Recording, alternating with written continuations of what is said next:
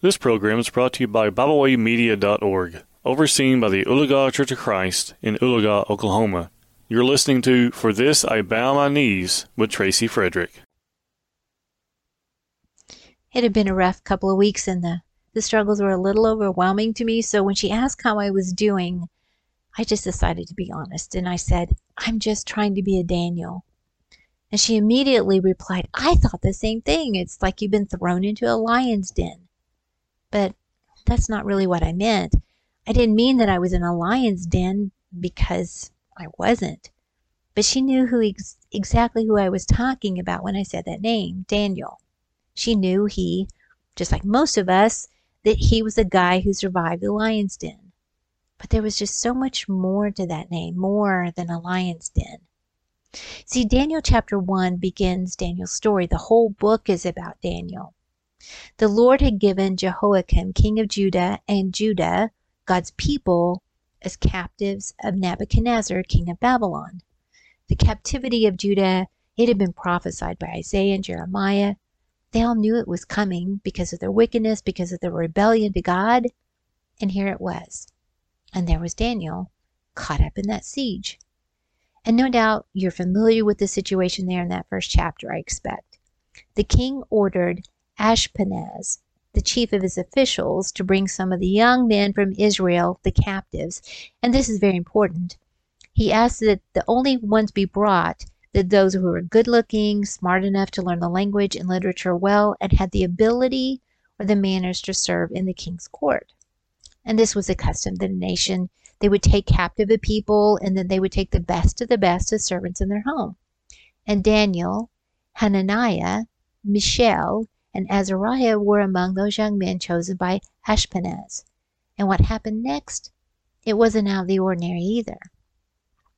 Verse 7 of chapter 1 says, The prince of the eunuchs gave names, for he gave unto Daniel the name of Belteshazzar, and to Hananiah of Shadrach, and to Mishael of Meshach, and to Azariah of Abednego.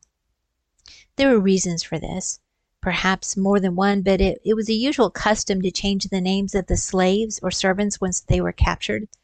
You see, it helped to cut off their identity with their previous life, to try to create a new identity with their captors. So every day they would be referred to by their new name, their old life, their old name, the name their parents gave them. It just no longer existed. It would, it would be forgotten, or that was the plan. Daniel was to be referred to every day as Belteshazzar, which means Lord of the Straitened Treasure. But it didn't quite work out that way, did it? When the king was having a panic attack about a dream and no one could interpret that dream, he became so angry he declared that declared that all of the wise men be killed because they couldn't interpret the dream. And Daniel, who was one of the wise men, named Belteshazzar, gladly interpreted for him to God's glory. This man who was his captor. Chapter 2. And when the king had another dream that terrified him, he called for Daniel, who was named Belteshazzar, who interpreted it for him again to God's glory. Chapter 4. And years later, when the king's son became king, he too was troubled by a vision on the wall. And his wife, the king's wife, reminded him that there was a man, Daniel, who could interpret the dream, that he had interpreted his father's dreams. And the king called for Daniel to help him. And Daniel's name never changed back after that. He was always known as Daniel, not the name given to him by his captors, the name given to him by his parents, the name that means God is my judge. Now, I don't know the significance of that with his parents. Maybe it was a name that would that would help Daniel remember when the day came that he would be surrounded by people in captivity who would not believe in the God of heaven. That every day, every decision, that God is real and God is his judge. Maybe that's why his parents gave him that name. But Daniel never forgot that not when he interpreted dreams for the king, knowing the outcome could mean his life would be ended, and certainly not when he was asked to bow to the golden statue of the king.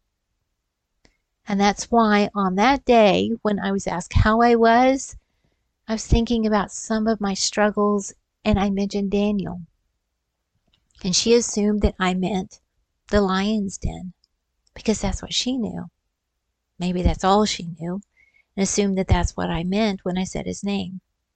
But I was thinking a little bigger because there's so much more to Daniel than the lion's den. That was a moment, an important moment. It was a decision that reflected how he lived his life and how he lived out and lived up to his name. And that's why he used his name. Because names mean something, don't they? Adam, the name give, God gave the first man. Eve, the name given to the first woman.